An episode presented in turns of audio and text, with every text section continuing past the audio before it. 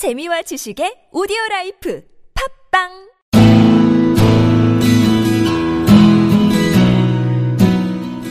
당신의 꿈을 깨우는 팟캐스트 꿈캐스트 시즌 2 에피소드 시즌 1이 지금 시작합니다. 어? 예, 오늘 화요일이에요, 화요일. 이제 하루 지났어요. 아, 징그러워. 나 진짜 일주일부터 진짜 안 가. 근데, 화요일 힘내서 며칠만 버티면 또 주말 오잖아요. 내 주말 기준으로 산다, 요새? 어때? 너네 어때? 아니 화요일인데 주말을 언제까지 바라볼 겁니까? 희망이 없어. 나 요즘 사는데 희망이 없어. 주말만 보고 산다. 그리고 주말에 개콘 끝나면 나 되게 우울해져. 나 진짜 저기 기저록 떨어진다 막 기분이. 왜냐? 그분을 만나야 되나? 예. 오늘 화요일 코너 같은 경우는 그때 말씀드렸던 것처럼 제가 예고편에 말씀드렸죠. 네. 예. 그러니까 꿈을 가지고 계신 분들이 사연을 보내주시면 그 꿈에 대해서 읽어드리는 시간이에요. 저희가 코멘트도 달 거고요. 근데 이 코너를 만든 게 된게 사실 시즌 1 때 이런 니즈가 있었어. 청취자들이. 니에는 없었지만. 그러니까 어 나도 이런 꿈을 꾸는데 내 얘기를 하고 싶어요. 근데 게스트로 나가긴 좀 부담스럽습니다. 이런 분들이 굉장히 많아서 이렇게 간단하게 서- 이렇게 뭐 사연 보내주시면 이거 저희가 읽어드리고 뭐 좋으면 저희 게스트로도 모시죠 뭐. 어때요? 네. 좋습니다. 리액션을 해. 아 예. 했잖아요. 근데 오늘 이제 꿈을 소개해 주실 분은 제 지인입니다. 제 동생 여자친구분이세요. 근데 이 사람이 나랑 너무 안 맞아. 항상 up돼 있는 그런 타입 알지? 예. 난 그렇지 않잖아. 진중하잖아. 항상 매사에. 에? 아니, 아, 조증이야 진짜 이 양반. 그래서 내가 사실은 네. 스크립트 안 읽어봤어요. 예, 근데 음. 어떤 얘기를 할지 좀 궁금하네요. 예. 전북 전주에 서식하고 계시는 꿈친 20, 24살 오모양 사연. 우리 식군이 읽어주실게요. 네, 알겠습니다. 오늘의 자신의 꿈을 소개해 주실 분은 전북 전주에 서식하시는 꿈친 24살 오모양입니다. 안녕하세요. 저는 구근여 오빠의 동생 천국이와 좋은 만남을 가지고 있, 는 인연으로 사연을 쓰게 됐어요. 제 꿈은 한국을 대표하는 시인이 되는 거예요. 시인 알아요. 무슨 생각하시는지 그, 밥은 뭐 어떻게 먹고 살 거냐고요? 부모님이 걱정 안 하시냐고요?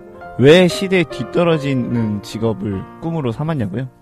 니에니에 걱정해 주셔서 감사합니다. 근데 내가 봤을 때 우리 식구는 한국어를 좀 더 공부를 할 필요가 있는 것 같아. 왜요? 잘 읽었잖아요. 떠듬떠듬거리냐? 아 이게 바로 네. 그 쉼의 매력. 네, 그렇죠. 근데 이 친구 같은 경우가 시인을 꿈꿔요. 근데 우리가 이렇게 좀 비주류? 사실 그잖아요. 네.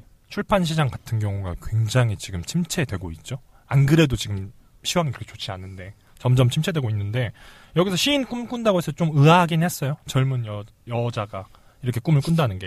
어, 난좀 그런 거 있어. 시인 하면 우리도 좀 그렇잖아. 뭐요? 좀 남성적 성향이 강한 직업? 난 그렇게 생각하거든요.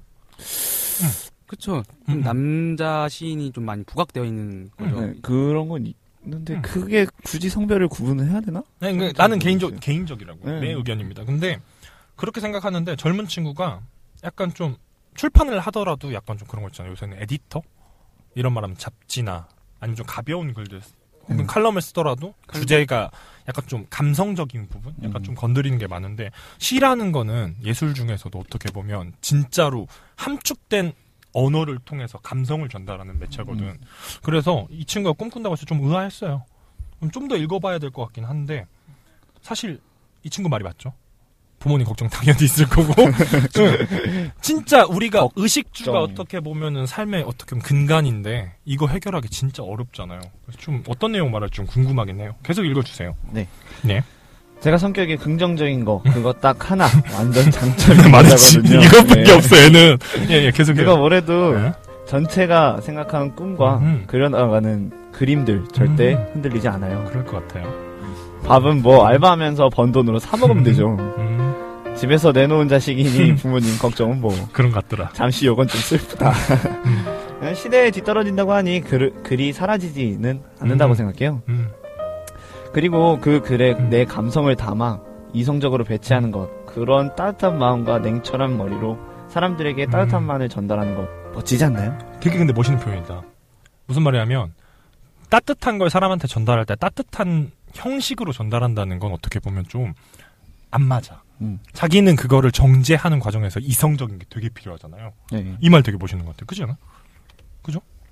감성을 담아서 이성적으로 배치하는 곳이래. 내가 시에 대해서 생각하는 게 딱 이 정도인 것 같아요, 나는. 처음에 말했듯이. 음. 진행해 주세요. 교양으로 들었던 경영학의 이해 음. 수업에서 교수님이 이런 말씀을 하시더라고요. 음. 레드오션이 되어버린 옛날에 옛날에 부흥했던 사업이 일정 시간이 지나서 음. 사람들이 빠져나가게 되면 다시 블루오션이 될 수 있다. 음. 요새 출판 시장이 많이 어렵다고들 하는데 그만큼 이쪽을 꿈꾸는 사람들이 적어진 게 사실이거든요. 그리고 유명한 작가분, 작가분 소수만이 속된 말로 밥벌이 이상을 하고 계시고요. 저라고 못하겠어요. 서울대 나오고 막 머리 좋고 이런 분들이 시인하겠다고 덤비던 세상도 아니고 이렇게 쓰니까 되게 골빈 여자 같네요. 아닌데 라고 해주셨는데 그러니까 진짜 네. 예전만 그러니까 80년대가 우리나라 한국 문학 중흥기지 않습니까? 그때만 하더라도 아시아 팬대회 막 이런 것도 우리나라에서 열렸다고. 아 진짜요? 어, 어, 어. 그런 것도 열리고 우리나라 대표문들께서 가지고 계신 맨파워가 되게 강력했어. 음. 근데 소설가 이문열 씨 뭐 이런 분들은 음. 그가 말하는 게 일종의 세상을 대변하는 메시지 이런 역할을 했었단 말이야. 어. 근데 지금은 그렇진 않잖아요. 음. 그렇죠? 문학 하면은 배부른 소리 하고 있네. 약간 이런 세상이 돼버렸어. 그렇죠? 그리고 않죠. 대부분 요새 책들 읽어요? 네 많이 읽어요. 얼마나 많이? 뭔 책 읽어? 정말요? light novel 이런 거 읽어? 아니. 막 진짜 일본 light novel? 근데 어떻게 알았지? 책 많이 읽으신다 하시니까 여쭤보는 건데 최근에 예스 24나 아니면 일반적 교보문고 같은 데 가보면 네. 상위에 있는 장르가 어떤 건지 알아요? 아 장르마다 음, 음. 베스트셀러가 따로 정해져 있어요 요즘은요. 그러니까 그냥 뭐 그냥 뭐 베스트셀러 장르 다. 그러니까 베스트 장르 구분 안 하고 베스트셀러 그렇게 요즘 안 내놔요. 있어 예스 24랑 보면 아니, 여튼간 여튼간 네. 그러니까 자기 개발서 붐도 좀 지났어 요새 네, 코드가 맞아요. 힐링입니다 힐링 어. 많아요. 나에 대해서 돌아보는 심리학 책이랄지 아니면 음. 그런 거 지식 전달하는 거 지대넓얕 뭐 내가 얘기 잠깐 했었던 것 같아 거기도 네. 팟캐스트예요 지적 대화를 위한 넓고 얕은 지식 뭐 그런 것처럼 지식 전달하는 거 그러니까 사람들이 점점 현실 혹은 나에 대해서 돌아보게 된다는 거지 음. 그러다 보니까 순수 문학 같은 경우는 승부보기 사실 어려운 게 맞아요 그렇죠. 음. 그래서 여기서 말씀하신 것처럼 유명한 작가분 소수만이 속된 말로 밥벌이 이상 사실 되게 유명하신 분들은 인세로 먹고 살 만큼 충분히 소화하고 계시는데 어느 분야에서 어. 소수는 맞아. 다 먹고 살아요. 1% 되면 다 그렇게 먹고 사는데 그게 과연 이쪽 신? 이 충분하냐 하면 난 그건 아니라고 생각해. 그러니까 중간 정도 되는 사람들이 그 정도 인지도 혹은 그 정도 뭐 맨파워를 갖고 계신 분들이 충분히 먹고 살 수 있을 막 버느냐면 난 그건 아닌 것 같거든요. 음. 음, 이 말이 맞는 것 같아요. 그 우리 회사 음. 그 회사 한 얘기하지 분, 마. 아니 어, 거기에. 있는 동기 중에 그 사람도 있잖아요. 아, 그 그분이 컴퓨터를 하시는데 음흠, 그분이 이제 소설을 소설? 썼어요. 네. 소설을 써갖고 음흠. 그 사람도 이제 문학가에라는 그 등재 뭐 이- 이런 등단, 식으로 등단. 등단 네 그런 식으로 들어온 케이스가 있어요. 음흠. 그냥 다른 직업을 갖고 있는데도 불구하고 음. 문학가에 이제 들어가는 음. 네, 그런 경우도 좀 있어서 그게 나는 어떻게 보면 그걸 반증한다고 생각하는 게 벽이 낮아졌다. 진입장벽이 낮아졌다. 음. 무슨 말이면 옛날이면 옛날 같은 경우는 목숨을 걸었어야 돼요. 소설가를 하겠다고 생각하면 진짜 이 친구가 말했던 것처럼 서울대까지는 아니겠지만 명문대 나온 사람들이 대학교 1학년 때부터 고뇌하고 산 같은 데 들어가서 혼자 고민하고 뭘 써야지 이런 생각으로 썼다면 요새 나오는 경우는 제가 감히 평가할 수는 없겠지만 일본 소설을 좀 많이 따라간다. 네. 무슨 말이냐면 가벼운 주제, 가벼운 작품이라고 하죠. 그런 걸 가지고 가벼운 얘기를 던집니다. 그렇다 보니까 정말 죄송한 얘기지만 진입장벽이 낮아졌고 음. 이렇게 잘 나가시는 분들이 이쪽에 도전 안 하고 있다는 것. 이 친구가 정확히 파악했다고 난 생각해요. 음. 그런 게좀 느껴진다는 거. 음. 다음으로 너무 네, 진지해졌는데 넘어가죠. 네, 넘어가죠. 네. 아무튼 저는 글을 쓰면 즐거워요. 밝아. 네. 음. 학창 시절 때부터 문예부 음. 활동을 했었고 음. 제가 대필해준 연애 편지의 성사율은 80% 육박했죠. 잠깐만 나 되게 니지 있어. 나 이거 되게 니지 있다. 연락할게. 음. 네. 지금 생각해 보면 결혼 정보회사나 차릴 걸 그랬죠? 음. 아무튼 공부는 별로 못했는데 언어 영역 성적은 항상 전교 1, 2등? 음. 음, 솔직히 성적에 맞춰서 대학을 가긴 한 건데 음. 그래도 그 수준에서는 기왕이면 제가 좋아했던 걸 하고 싶다라는 마음이 들어서 광주대학교 문예창작과에 들어가게 됐어요. 음. 솔직히 학교 분위기는 지잡대죠. 맨날 술만 먹고. 근데 솔직히 그런 한량과도 같은 삶이 그리 싫지만은 않았어요. 완전 반전. 어울려 어울려. 어, 어. 아 원래 스타일이 이런 분이에요? 어. 아, 오빠 너무 힘들어요. 근데 즐거워요. 막 이런 타입이죠. 뭐야 이거 뭐야. 음, 음. 네. 놀다 보니 제가 처음 이 학과를 들어왔을 때 희미했지만 분명히 존재했던 꿈이 아무것도 안 하고 놀고 있는 제 삶이라는 현실과 만나서 점점 농도가 옅어지고 있다는 걸 깨달았어요. 그게 재작년인데 장문 수업에서 C를 받았거든요. 음. 세상에서 제일 자신 있던 것에 대한 누군가 누군가의 평가가 하위 30% 로 평가받았을 때 억장이 무너지는 것 같더라고요. 그래서 휴학을 했어요. 그리고 진짜 하루 8시간씩 글만 썼어요. 나머지 시간들은 뭐 사유하는데 보냈고요. 그러니까 이런 시간이 좀 필요한 것 같아요. 내가 뭐에 대해서 꿈을 꾸거나 좀 생각을 했을 때 이거에 오롯하다라는 표현 쓰잖아요. 오롯하게 여기에 투자해 볼 수 있는 시간. 그렇죠. 이게 맞는가 아닌가 판단하려면 그게 필요하단 말이에요.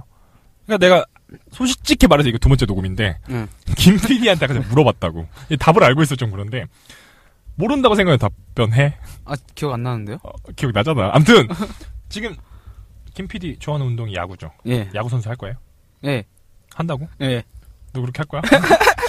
너 지금 야구 선수 프로 야구 선수를 지금 할 거야? 아니요. 안 아니잖아요. 할- 예. 왜안 할 거예요?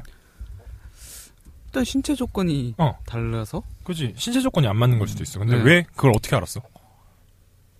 어떻게 알았죠? 해봤으니까 알지. 아, 네. 무슨 말이냐면 내가 뭔가 꿈을 꾸고 있다. 혹은 나, 내 가치관 여기에 맞춰가서 살고 싶다라고 생각했으면 해봐야지 아는 거지. 야구를 안 해봤는데 내가 야구 선수가 될 수 있는 사람인지 아닌지 어떻게 알아?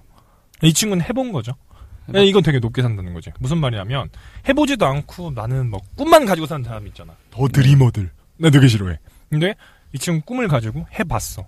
그리고 그 결과물 혹은 자기가 느낀 점이 내가 여기에 더 맞다. 이렇게 생각하면 꿈으로 계속 갖고 사는 게 훨씬 승산이 있지 않을까 싶어요. 멋있네. 음. 예. 그리고 철저히부터. 철저히 나만의 시간 스스로를 고립시키고 굉장한 외로움 속에서 글만 의지했어요. 멋져, 멋져. 그렇게 인구의 1년이 지나고 그 결과 전국 규모의 대학생 대상 문예, 문예 작품 공모에서 시 부분 대상을 타게 됐어요. 어렵게 썼다. 음. 등단 이라고 하긴 뭐한데 제 이름이 제일 앞에 적힌 책도 하나 나왔죠. 음, 나도 받았어요. 사인해서 줬더라. 건방지게. 음, 계속해주세요. 쩔죠? 쩔어, 쩔어. 암튼 지금은 희미했던 꿈이 점점 명확해지고 있어요. 제 나이가 지금 만으로 22. 잠깐만.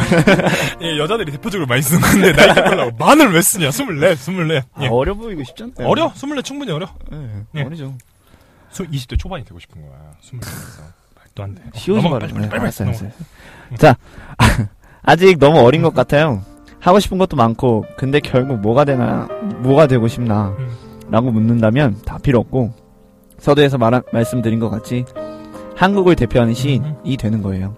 음, 좀 세-. 세상에 많은 독자들이 제 시를 읽고 저를 보러 한국에 찾아오고, 제 이름을 딴 문학상이 생기고, 노벨상도 타고. 너무 같다. 되게 철없는 상상 같은데 생각만 해도 즐거운걸요. 어, 굵은여 오빠가 넌 특이한 여자니까 여기 욕을 써놨어요. 이렇게 말안 했어. 나 이렇게 말안 했어. 어. 네.